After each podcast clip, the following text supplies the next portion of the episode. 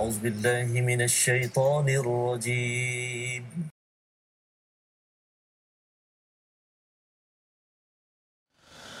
أعوذ بالله من الشيطان الرجيم.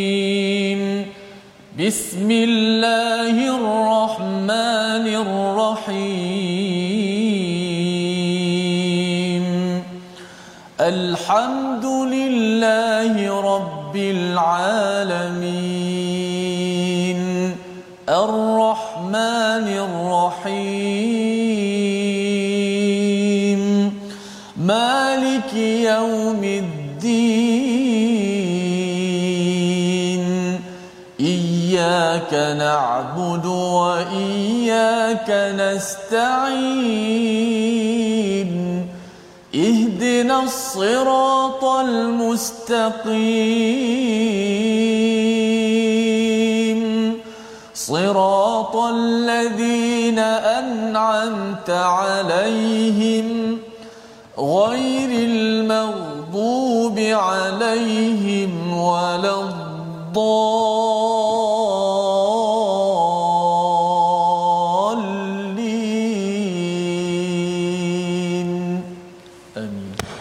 Rabbal alamin. Terima kasih. Assalamualaikum warahmatullahi wabarakatuh. Alhamdulillah wassalatu wassalamu ala Rasulillah wa ala alihi wa man wala. Syada la ilaha illallah, syada Muhammadan abduhu wa rasuluh. Allahumma salli ala sayidina Muhammad wa ala alihi wa sahbihi ajma'in. Amma ba' apa khabar tuan-tuan dan puan yang dirahmati Allah sekalian? Kita bertemu dalam My Quran Time baca faham amal pada hari ini. Alhamdulillah kita sudah pun mengulang kaji beberapa halaman pada hari semalam dan hari ini kita meneruskan daripada halaman 266 dalam surah Al-Hijr bersama Ustaz Tirmizi Ali. Apa khabar Ustaz? Baik, Alhamdulillah. Safazah, apa khabar? Alhamdulillah. Okay, Alhamdulillah, kita meneruskan Ustaz ya. Ya. Eh, bersama dengan sahabat-sahabat, tuan-tuan puan-puan yang berada di rumah, adik-adik untuk sama-sama kita membuka mushaf kita pada hari ini.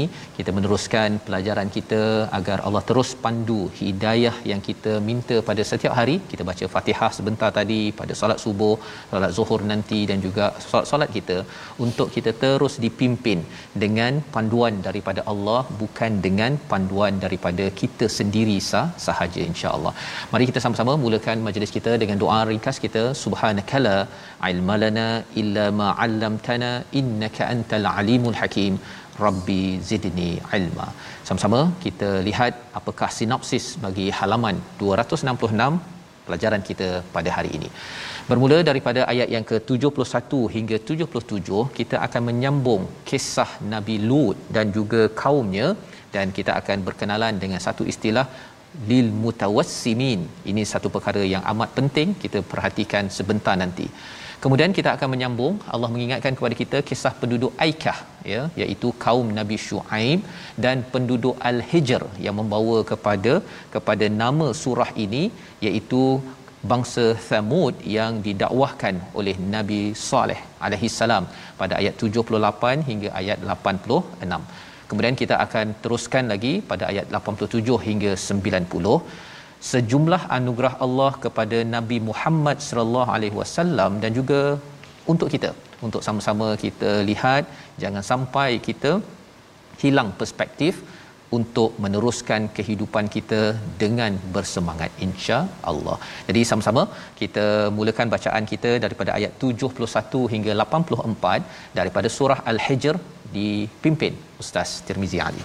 Baik, terima kasih Fadil Tuan Fazrul yang alhamdulillah sentiasa bersemangat untuk memberikan kepada kita pencerahan-pencerahan dan juga uh, mengingatkan kita dan juga uh, memberitahu uh, ilmu-ilmu uh, di sebalik daripada ayat-ayat Al-Quranul Karim untuk sama-sama kita dapat terapkan dalam diri kita uh, memotivasikan kita lagi dalam kehidupan ini kerana kita tak sedih kerana kita bersama dengan Al-Quran. Dan ayat hari ini pun uh, ada perkataan hijr ya sah? ada perkataan hijr nama surah ini insya-Allah kita akan sama-sama belajar pada hari ini.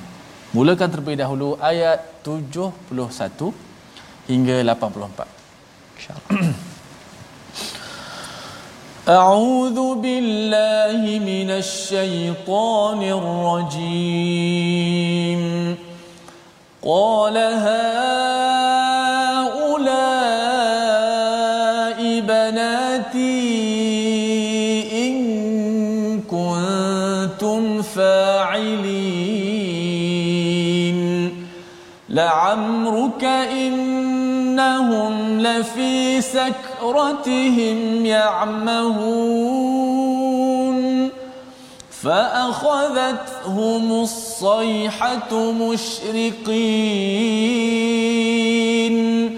فجعلنا عاليها سافلها وأمطرنا عليهم حجارة فجعلنا سافلها وأمطرنا عليهم حجارة وأمطرنا عليهم حجارة من سجيل. إن في ذلك لآيات للمتوسمين. وإنها لبسبيل مقيم. إن في ذلك لآية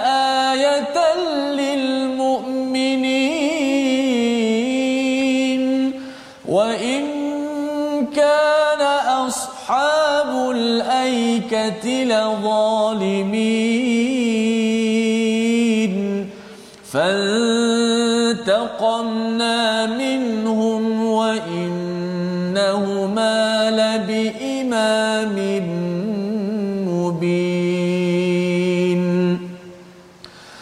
ولقد كذب أصحاب الحجر المرسلين وآتيناهم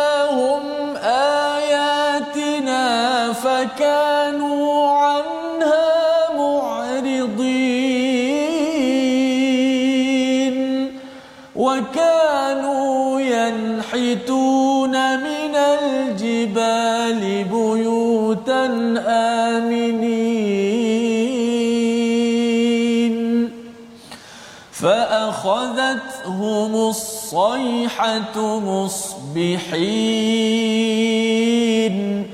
فما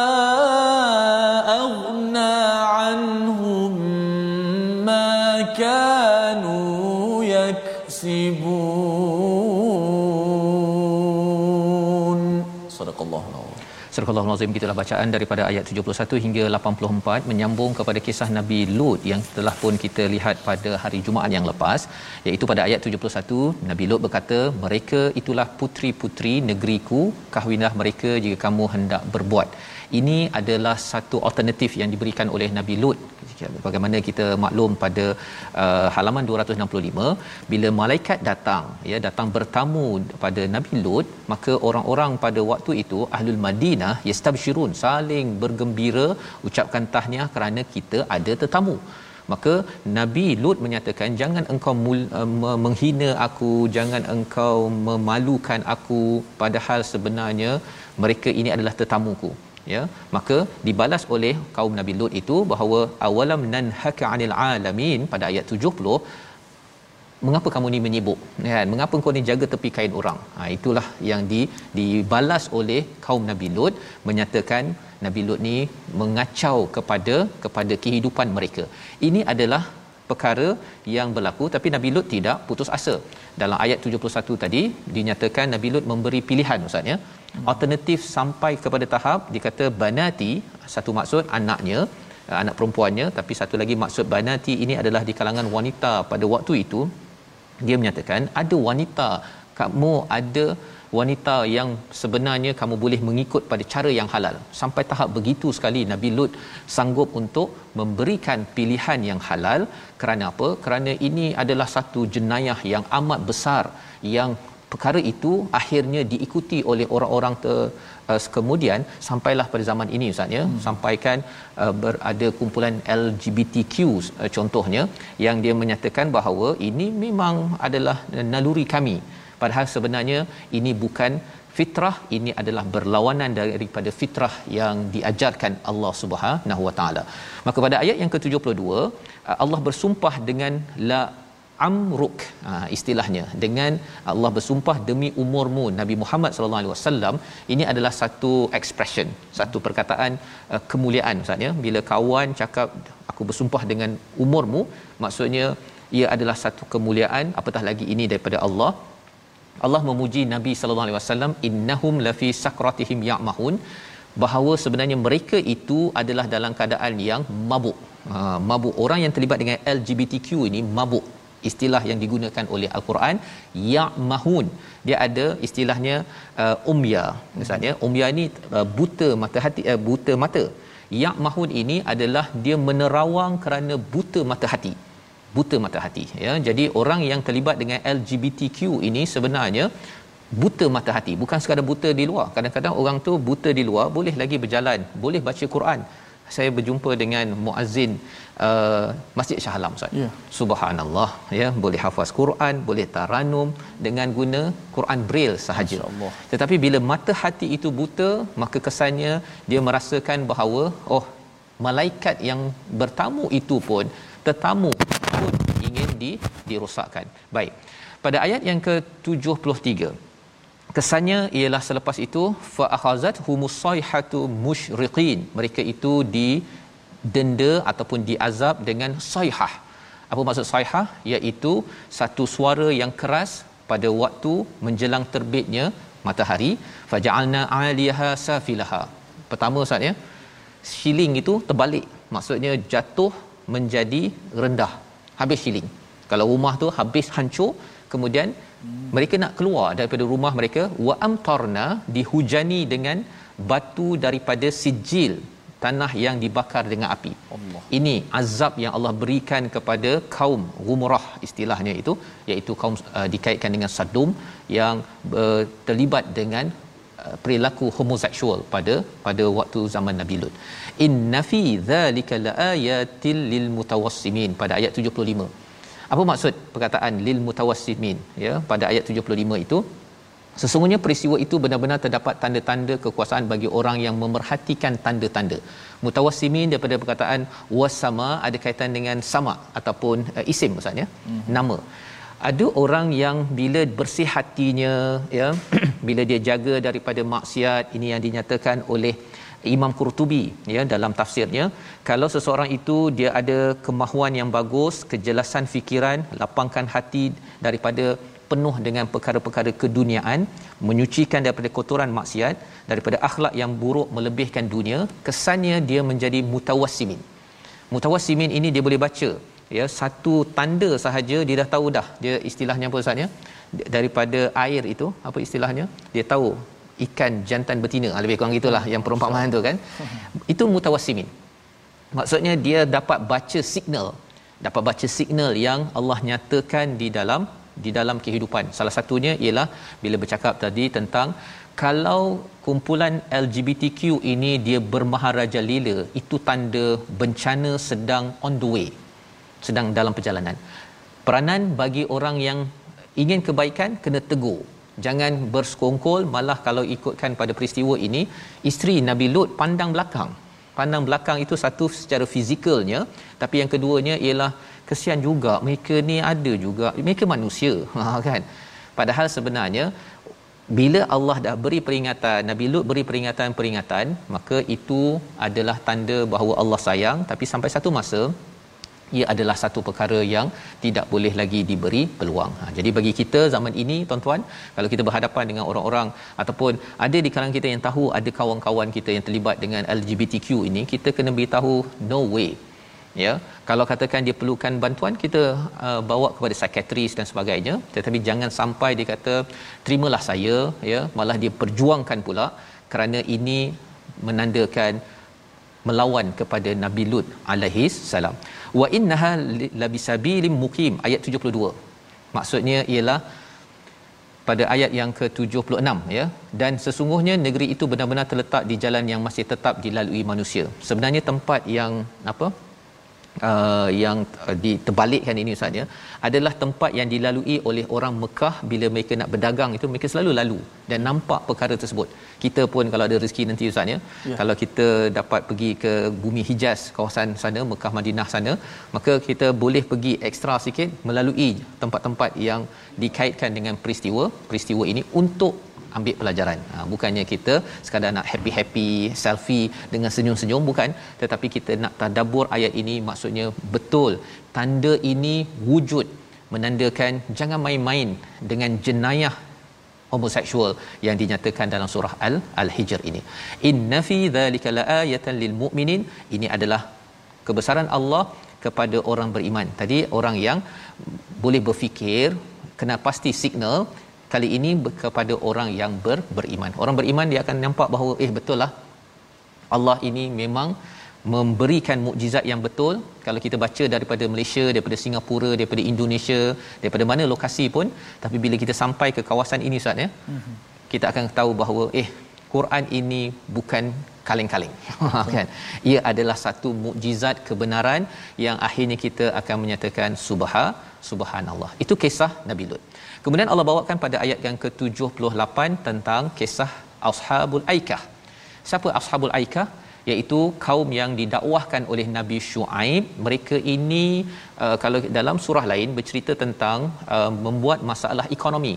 Rasuah, menipu, ya, suka buat marketing, uh, pemasaran yang tipu, itu kezaliman mereka. Tetapi puncak kepada kezaliman mereka ini ataupun dia berkait dengan apa? Mereka menyembah kepada pokok, Ustaz. Ya. Aikah ni satu pokok yang besar pada waktu itu. Jadi syirik dan juga menipu dalam ekonomi itu disaling berkait. Jadi kalau katakan orang Islam dia sanggup rasuah, sanggup menipu dan dia tak rasa bersalah pun, sebenarnya keimanannya itu dipersoalkan.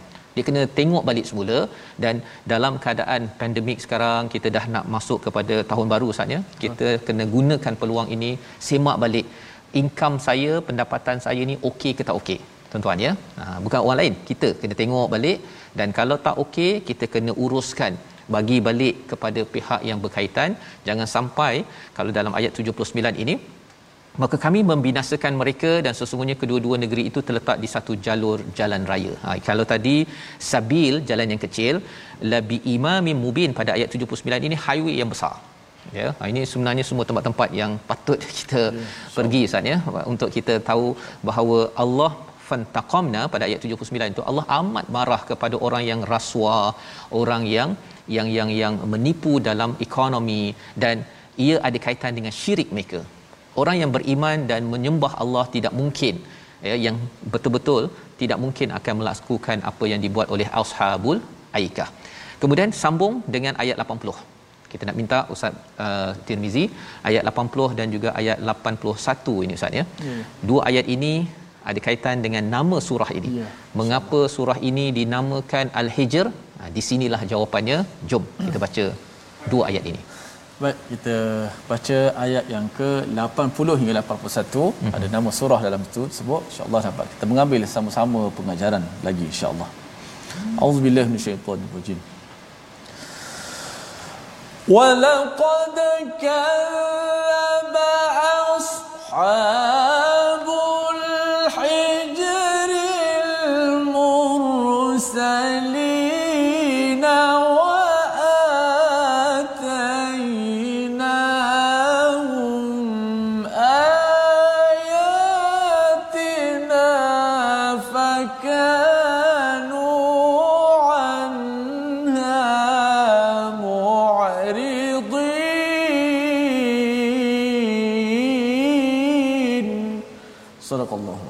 dan sesungguhnya penduduk negeri Hijr benar-benar telah mendustakan para rasul mereka. Dan kami telah mendatangkan kepada mereka tanda-tanda kekuasaan kami tetapi mereka sering berpaling daripadanya. Inilah kisah ashabul Hijr nama lain bagi kaum Samud yang didakwahkan oleh Nabi Saleh. Apakah mukjizat Nabi Saleh unta keluar daripada batu. Ha ya daripada batu. Mengapa digelarkan ashabul hijr? Ya kalau tadi ashabul aikah ustaz ya hmm. kerana ada pokok besar yang mereka sembah. Ashabul hijr ini kerana mereka punya rumah daripada batu gunung. Ha, kalau tuan uh, ustaz uh, pergi ke internet Google hmm. kepada ashabul hijr ini ataupun uh, kepada Thamud kita akan tengok rumahnya besar betul ustaz. Pasal rumahnya dia uh, ukir daripada daripada jibal. Itu yang dinyatakan pada ayat yang ke-82 itu iaitu wakanu yanhituna minal jibal buyuta. Mereka ukir bukit itu gunung itu menjadi menjadi rumah. Dan memang cantik. Masih ada lagi kekal dia punya tinggalannya sampai sekarang. Itu yang halaman ini maksudnya kalau kita pergi ke kawasan sana ustaz ni tadabbur memang terbaik. Masya-Allah. kita doakan dapat peluang itu. Amin amin insyaallah. jadi Allah bagi kepada mereka rumah yang aminin yang aman mereka dapat hidup rumah besar cantik ya. Tetapi apakah yang berlaku pada mereka? Mereka mendustakan istilah dalam ayat yang ke uh, uh, 80 tadi. Kadzdzaba ashabul hijr mursalin. Ha, mursalin maksudnya apa? Banyak rasul. Banyak rasul. Eh bukankah mereka ini hanya dustakan nabi nabi saleh? Rupa-rupanya kalau kita kalau katakan mereka mendustakan satu nabi semua nabi dia dustakan ya. Jadi maksudnya kalau katakan ada yang kata saya ni tak sukalah nabi Musa sebenarnya dia mendustakan semua nabi. Kalau ada yang kata saya tak suka nabi Muhammad itu yang berlaku pada orang Yahudi sebenarnya dia mendustakan semua rasul pasal semua rasul ini membawa pada satu message iaitu beriman kepada Allah la ilaha illa ana fattaqun dalam ayat dalam surah al-Quran ini.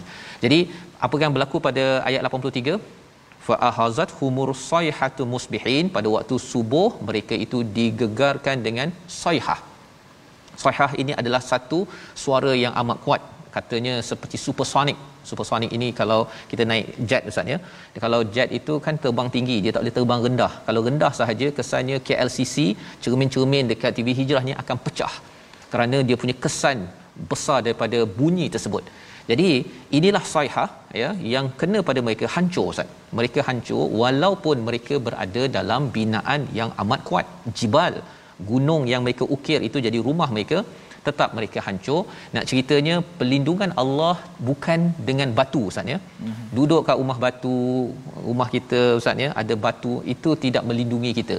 Yang dapat melindungi kita zaman ini zaman dahulu adalah wahyu beriman kepada kepada Allah Subhanahu Wa Taala. Allah kata pada ayat 84 fama aghna anhum ma kanu yaksibun. Apa yang mereka buat?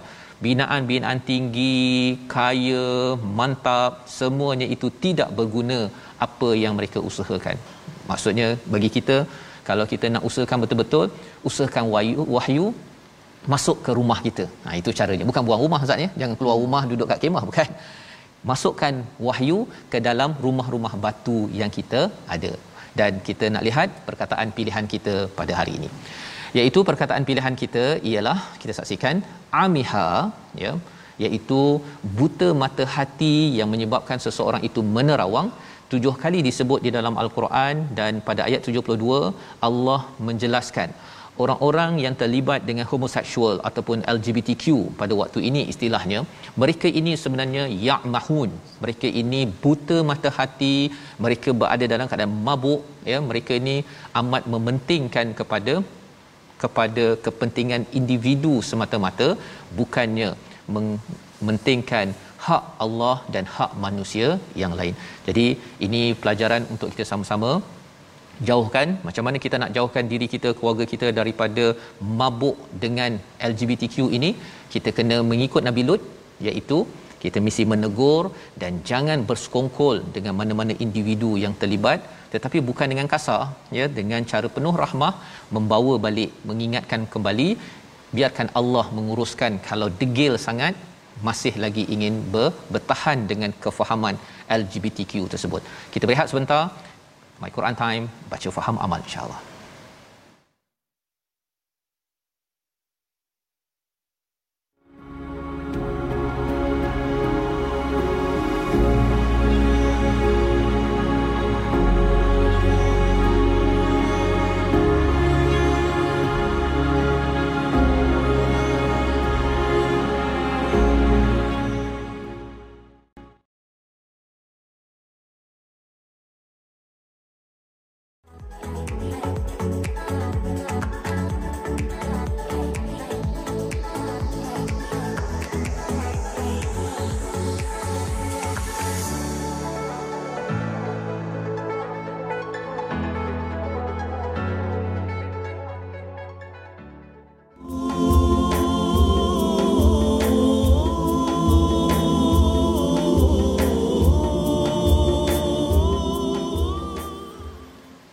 Alhamdulillah, uh, syukur pada Allah Subhanahu Wa Taala. Terima kasih kepada semua penonton-penonton yang terus uh, istiqamah setia dalam My Quran Time baca faham amal. Alhamdulillah kita dah dengar tadi kupasan uh, separuh masa yang pertama daripada ayat yang ke uh, 71 hingga 84 tadi.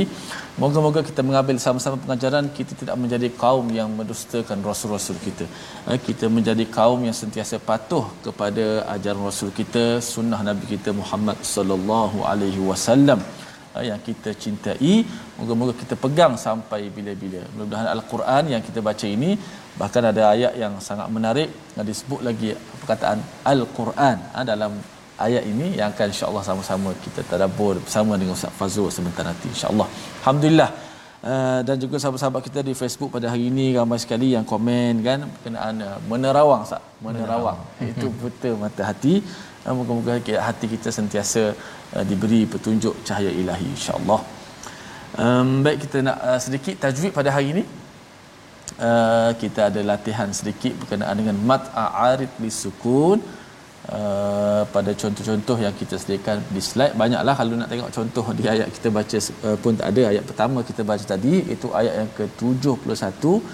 Uh, qala haula ibanati in kuntum fa'ilin. Ha? fa'ilin ha, itu dipanggil ma'arif sukun. Nak kenal ma'arif sukun macam mana?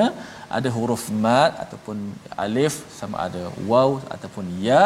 Kemudian bertemu dengan huruf yang mati yang mana huruf yang mati tersebut adalah sukunan aridan. Maksudnya sukun huruf mati tersebut huruf mati yang mendatang. Ha, mendatang macam mana? Dia bukan asal mati. Ha, tapi dia mati sebab kita nak wakaf contoh fa'ilina. Kan ada ada baris kan? Ha, tapi tak bolehlah kita nak baca fa'ilina. Nak berhenti baca in kuntum fa'ilina. Ha, tak boleh. Ha, kita kena matikan nun. Ha, matikan nun itulah dipanggil uh, mati yang mendatang. Maka berlakulah uh, dipanggil ma'arif sukun. Kita boleh baca dengan kadar 2 4 ataupun 6 harakat.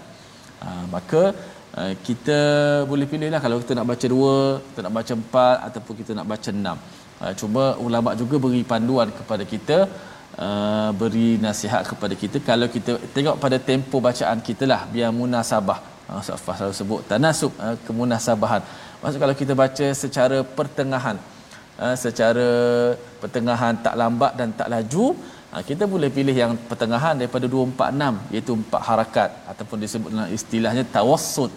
Uh, contoh alhamdulillahi rabbil alamin. Empat harakat sebab kita baca dengan biasa. Kalau kata kita nak baca laju sikit uh, saya nak kita nak baca dengan pecuk sikit kan dengan hadar uh, dengan cepat sedikit. Alhamdulillahi rabbil alamin arrahmanir rahim maliki yaumiddin uh, contoh. Mana munasabah dengan uh, kita punya tempo bacaan laju kita ambil yang dua harakat. Uh, itu sedikit sebanyak uh, untuk tajwid pada hari ini. Uh, 246 harakat yang mana uh, juga diberi panduan kepada kita kalau kita baca dengan sederhana pilihlah empat harakat. Tak salah nak pilih enam pun tak ada masalah. Kalau kita baca dengan mujawab yang lambat itu kita boleh pilih untuk enam harakat. Wallahu a'lam Alhamdulillah terima kasih ucapkan kepada Ustaz Tirmizi berkongsi tentang mat arid di sukun sebentar tadi. Ya bagaimana kita menghujungkan bacaan Ustaz ya. Kalau katakan ada ada uh, yaksibuna ya lizalimina jadi bagaimana kita nak memberhentikan dan berapa harakat ya panjang pendek yang telah dijelaskan. Alhamdulillah. Kita ingin menyambung pada ayat 85 hingga 90 Allah menceritakan ya bagaimana uh, individu-individu yang membuat uh, umat-umat terdahulu yang membuat cabaran ataupun masalah dalam bab sosial seperti golongan homoseksual pada zaman Nabi Lut ataupun bab ekonomi pada ashabul aikah pada kaum Nabi Shu'aib ataupun bab uh, politik ya. Dia nak kuasa dia nak tahu nak beritahu bahawa saya lebih berkuasa daripada engkau uh, iaitu kaum uh, ashabul hijr ya mereka kata bahawa kami kaya kami ada rumah batu ya uh, dan mereka cuba untuk mengenyahkan menyahkan nabi nabi soleh dalam dalam kehidupan uh, kepimpinan mereka yang ada. Jadi isu politik, sosial, uh, ekonomi ini adalah isu sepanjang zaman. Apakah ubat untuk perkara ini yang Allah bawakan?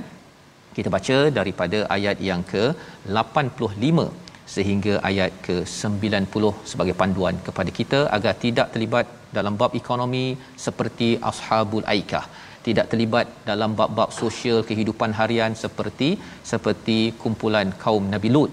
Ataupun kalau bab politik ini ya suka bergaduhnya itu macam ashabul hijr. Kita sama-sama ustaz Tirmizi Baik, kita meneruskan lagi bacaan kita untuk muka surat yang ke-266 ini iaitu pada ayat 85 hingga 90. Ha, ada ayat-ayat yang begitu hebat, menarik untuk sama-sama kita baca dan juga tadabbur. أعوذ بالله من الشيطان الرجيم وما خلقنا السماوات والارض وما بينهما الا بالحق وان الساعة لاتيه فاصفح الصفح الجميل إن ربك هو الخلاق العليم ولقد آتيناك سبعا من المثاني والقرآن العظيم لا تمدن عينيك إلى ما متعنا به أزواجا منهم ولا تحزن عليهم ولا تحزن عليهم واخفض جناحك للمؤمنين وقل إني أنا النذير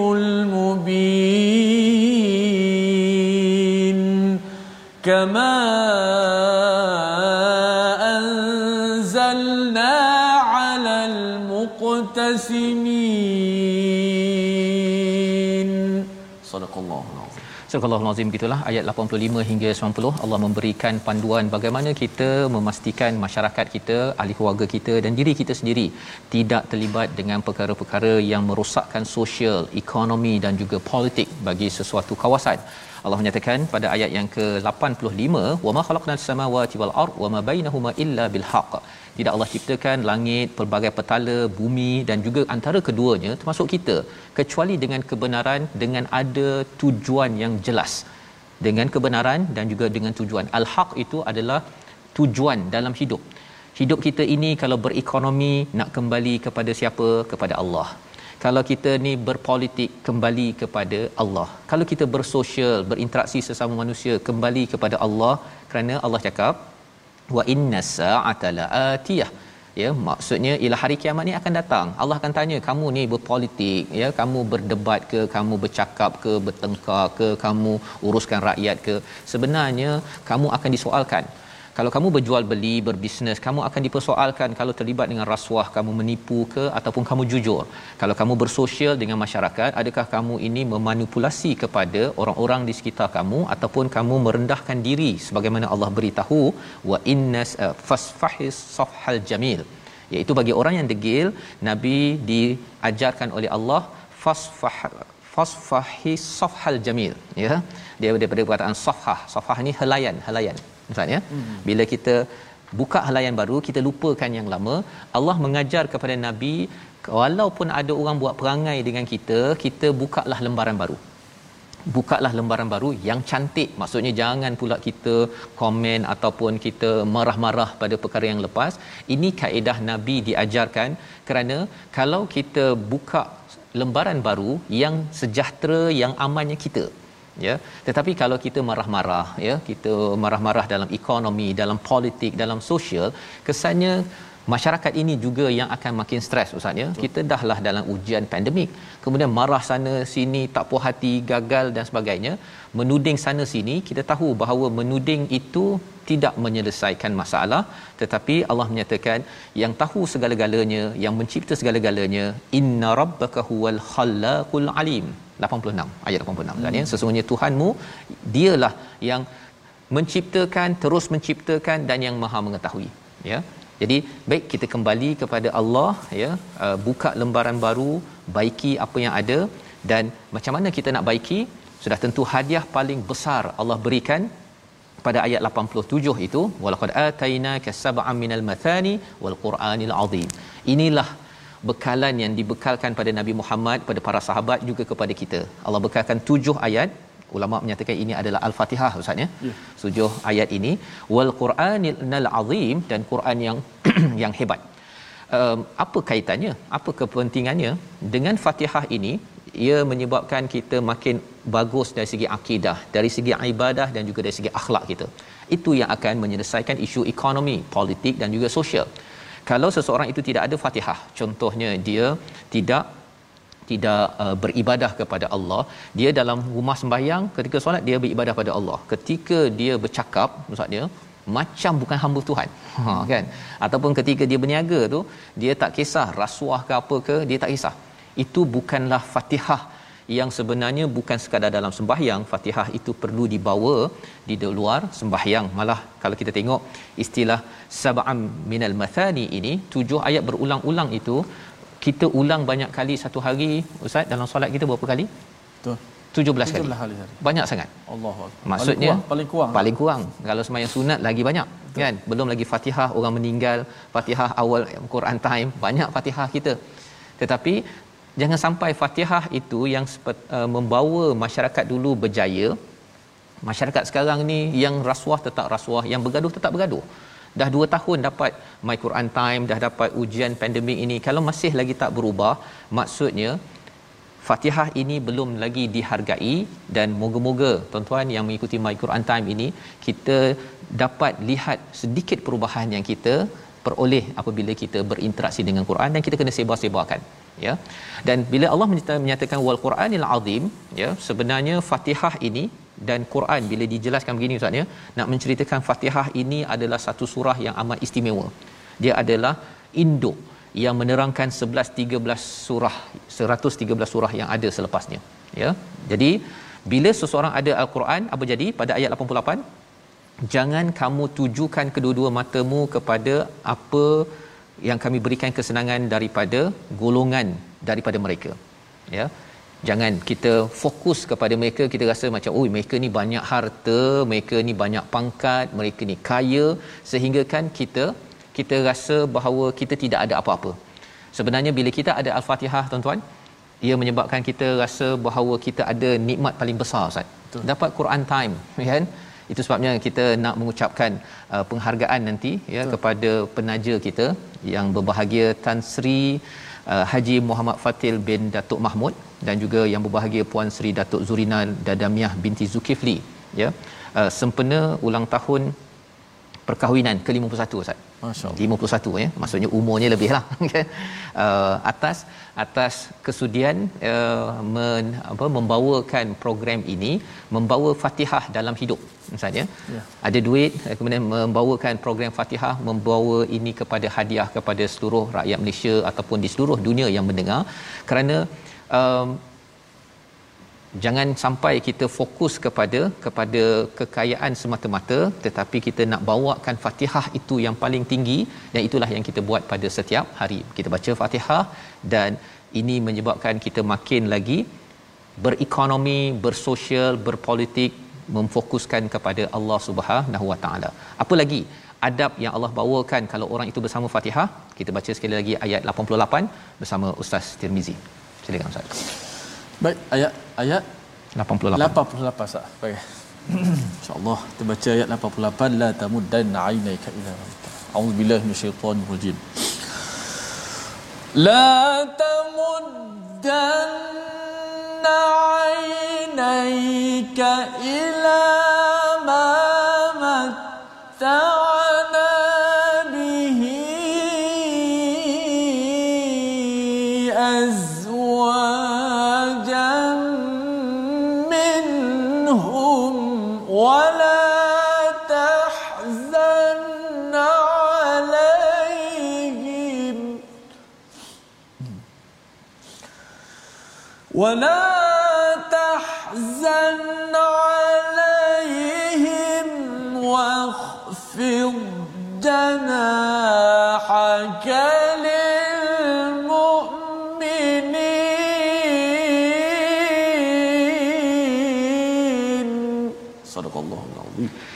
Sekali-kali engkau menumpukan pandanganmu terhadap kenikmatan hidup yang telah kami berikan kepada beberapa golongan di antara mereka dan jagalah engkau bersedih hati terhadap mereka dan berendah hatilah engkau terhadap orang yang beriman. Tiga perkara. Tiga perkara bukti tuan-tuan kita selalu bersama Al-Fatihah, selalu selalu bersama Al-Quran. Yang pertama kita tidak fokus kepada orang ada pangkat, ada harta, kita amat mengagung-agungkan dia. Jangan, jangan kerana apa? Kerana itu akan menyebabkan akan berulang balik ashabul aikah ataupun penduduk kaum Lut ataupun penduduk kaum Samud yang telah pun kita baca. Jangan, ya. Itu yang pertama. Yang kedua iaitu wala tahzan alaihim. Janganlah kamu bersedih hati ke atas mereka. Siapa mereka? Mereka yang tidak mengikut kepada al-Quran. Ha, Jangan sangat. Walaupun kita harapkan tetapi kita jangan sedih sangat sampai kita yang stres kita teruskan kita punya tugas kita. Apa tugasnya? Nanti kita tengok pada ayat 89. Dan yang ketiganya ustaznya, adabnya ialah wahfid janahaka lil mu'minin. Istilah wahfid ini uh, seperti kalau burung tu dia rendahkan sayapnya untuk melindungi uh, sarang hmm. dan anak kecilnya, telur dia dan sarang dia. Jadi kita ketika kita sibuk, kita ada pangkat tetapi jumpa orang beriman. Poinnya orang beriman kita merendah diri ya bukan kita merendah diri depan orang yang ada kuasa depan orang ada harta. Ya bila tengok orang tu pakai kereta besar Ustaz ni oh kita tunduk-tunduk ya oh, ya, kan? Tetapi bila dengan orang beriman yang miskin yang tidak ada apa-apa uh, kita rasa kita nak merendahkan. Itu bukan kaedah sunnah Nabi Muhammad sallallahu alaihi wasallam. Dan peranan kita apa yang kedua kita buat? Nabi kata ataupun Allah nyatakan pada ayat 89 inni annan nadhirul mubin. Katakanlah aku ini pemberi amaran. Sebenarnya mereka yang ada kuasa, ada pangkat ni yang beri warning kepada Nabi, tapi Nabi kata, "Engkau aku akan beri amaran." Walaupun aku ni tak ada apa-apa, tak ada pangkat, bukannya uh, yang berhormat ataupun bukan jutawan, tapi saya akan memberi peringatan kerana kerana saya ikut Nabi Muhammad yang diajarkan dengan ayat 89 dan kita berhadapan dengan orang-orang yang kadang-kadang dia membahagi-bahagikan Quran terus kita kena memberi peringatan kerana kita nak bawa kembali sosial ekonomi dan politik ini kepada landasan al-Quran yang sebenarnya. Kita sama-sama harapkan kita boleh melaksanakan perkara ini membawa pada resolusi kita sama-sama kita perhatikan iaitu resolusi untuk halaman 266 ini yang pertama kita ingin ambil pelajaran daripada kisah orang terdahulu dalam bab politik sosial dan ekonomi. Jangan sampai berulang dan kalau ia sudah berlaku masih kita ada Quran yang akan memberi ubat kepada cabaran ini. Yang pertama. Yang kedua walau bagus teknologi ataupun pembinaan kekayaan kita tetap kita kena kembali kepada Allah. Jika tidak bersedia untuk dihukum ataupun diazab Allah dalam pelbagai aspek kehidupan. Yang ketiga, sentiasa berfikir bahawa setiap apa yang dijadikan Allah pasti ada tujuan dan membawa kepada kebenaran. Bagaimana nak pastikan itu berada pada jalan yang betul? Kita baca Fatihah, kita baca Al-Quran dan beradab dengan adab pada ayat 88. Sama-sama kita doa pada Allah Subhanahu Wa Taala, moga-moga kita dapat menghargai Fatihah yang dibawakan setiap hari oleh MFDM dan kita doakan ustaz ya pasangan uh, yang berbahagia Tan Sri Haji Muhammad Fatil dan juga puan Sri Datuk Zurina. Uh, diberikan kebahagiaan uh, beliau ini adalah ibu bapa kepada Ekostrian Negara Kabil Ambak Kuzandrian Nur dan Datuk Kuzir Ambak moga-moga keluarga ini bersama kita semua di sini bersama Fatihah dan Quran di sana bersama dengan Nabi Muhammad sallallahu alaihi wasallam kerana memperjuangkan al-Quran. Silakan Ustaz. Bismillahirrahmanirrahim. Alhamdulillahirabbil alamin wassalatu wassalamu ala asyrafil anbiya'i wal mursalin wa ala alihi wa sahbihi ajma'in. Ya Allah ya Tuhan kami ampunkanlah dosa-dosa kami ya Allah. Ya Allah Berikanlah keberkatan kepada umur-umur kami semua ya Allah. Semakin lama semakin hidup di atas dunia ini ya Allah, makin bertambah amalan kami ya Allah. Jadikanlah kami orang-orang yang beruntung, orang-orang yang bertuah, orang-orang yang sentiasa menjadikan Al-Quran sebagai kekasih kami ya Allah. Ya Allah Tuhan kami jadikanlah lidah-lidah kami sentiasa membaca ayat-ayat Al-Quran ya Allah berilah kekuatan kepada kami untuk sentiasa mentadabbur memerhatikan ayat-ayat-Mu ya Allah serta berikanlah kekuatan kepada kami untuk kami beramal dengan ayat-ayat-Mu ya Allah dan menyebarkan kepada seluruh manusia ya Allah. Ya Allah Tuhan kami di kesempatan ini kami mendoakan kepada penaja My Quran Time yang berbahagia Tan Sri Haji Muhammad Fatil bin Datuk Mahmud dan juga yang berbahagia Puan Sri Datuk Zurina Dadamiah binti Zulkifli sempena dengan ulang tahun perkahwinannya yang 51 ya Allah berilah keberkatan kepada mereka ya Allah peliharalah mereka dan pimpinlah kedua-duanya sehingga ke syurga bersama keluarga tercinta ya Allah. Kurnialah ketenangan kebahagiaan dalam rumah tangganya ya Allah hingga ke syurga ya Allah. Lindungilah mereka ya Allah. Berilah kesihatan yang baik kepada mereka ya Allah Ya Allah ya Tuhan kami jadikanlah pertemuan kami setiap kali kami bertemu dengan Al-Quran ini ya Allah sebagai pertemuan yang dirahmati ya Allah. Ya Allah jadikanlah perpisahan setiap kali kami berpisahkan Al-Quran ini ya Allah sebagai perpisahan yang terpelihara daripada sebarang dosa ya Allah. Jadikanlah Al-Quran yang kami baca yang kami tadabbur amal ini sebagai pemangkin kekuatan dalam kehidupan kami ya Allah. Jadikanlah Al-Quran sentiasa menjadi bertahta dalam hati-hati kami semua ya Allah ahlul Quran ya Allah sedarakanlah kami di kalangan hamba-hambamu yang menjadi ahlul Quran yang diberi gelaran ahlullah ahlullah wa khasatuk ya dzal jalali wal ikram. Rabbana atina fid dunya hasanah wa fil akhirati hasanah wa qina adzaban nar wa sallallahu ala sayyidina muhammad wa ala alihi wa sahbihi Amin ya rabbal alamin. Moga-moga Allah mengabulkan doa kita Ustaz ya agar keluarga uh, penaja kita dan keluarga kita semua ya diberkati dinaungi oleh Al-Fatihah dan Al-Quran setiap masa. Inilah yang kita ingin bina dalam tabung gerakan Al-Quran tuan-tuan uh, boleh menyumbang dan menyokong usaha ini kerana kita tahu bahawa al-Quran adalah perjuangan kita bersama pada setiap hari agar kita diterima Allah bila sampai di hujung sana nanti insya-Allah. Kita bertemu lagi dalam ulangan pada malam ini jam 11 hari Ahad jam 11 ya kalau hari Isnin sehingga Jumaat jam 10 malam dan pagi esok masih lagi jam 6 pagi insya-Allah. Rancangan ini kita harapkan membawa manfaat kesihatan dan jangan lupa kesihatan fizikal tuan-tuan tetap perlu dijaga berusaha dengan vaksin yang tuan-tuan ambil ataupun yang perlu kita uh, hadir untuk perjumpaan ya appointment yang sudah pun dimeterai. Dan insyaallah moga-moga Allah pelihara semua rakyat Malaysia seluruh dunia insyaallah. Kita bertemu lagi my Quran time baca faham amal insyaallah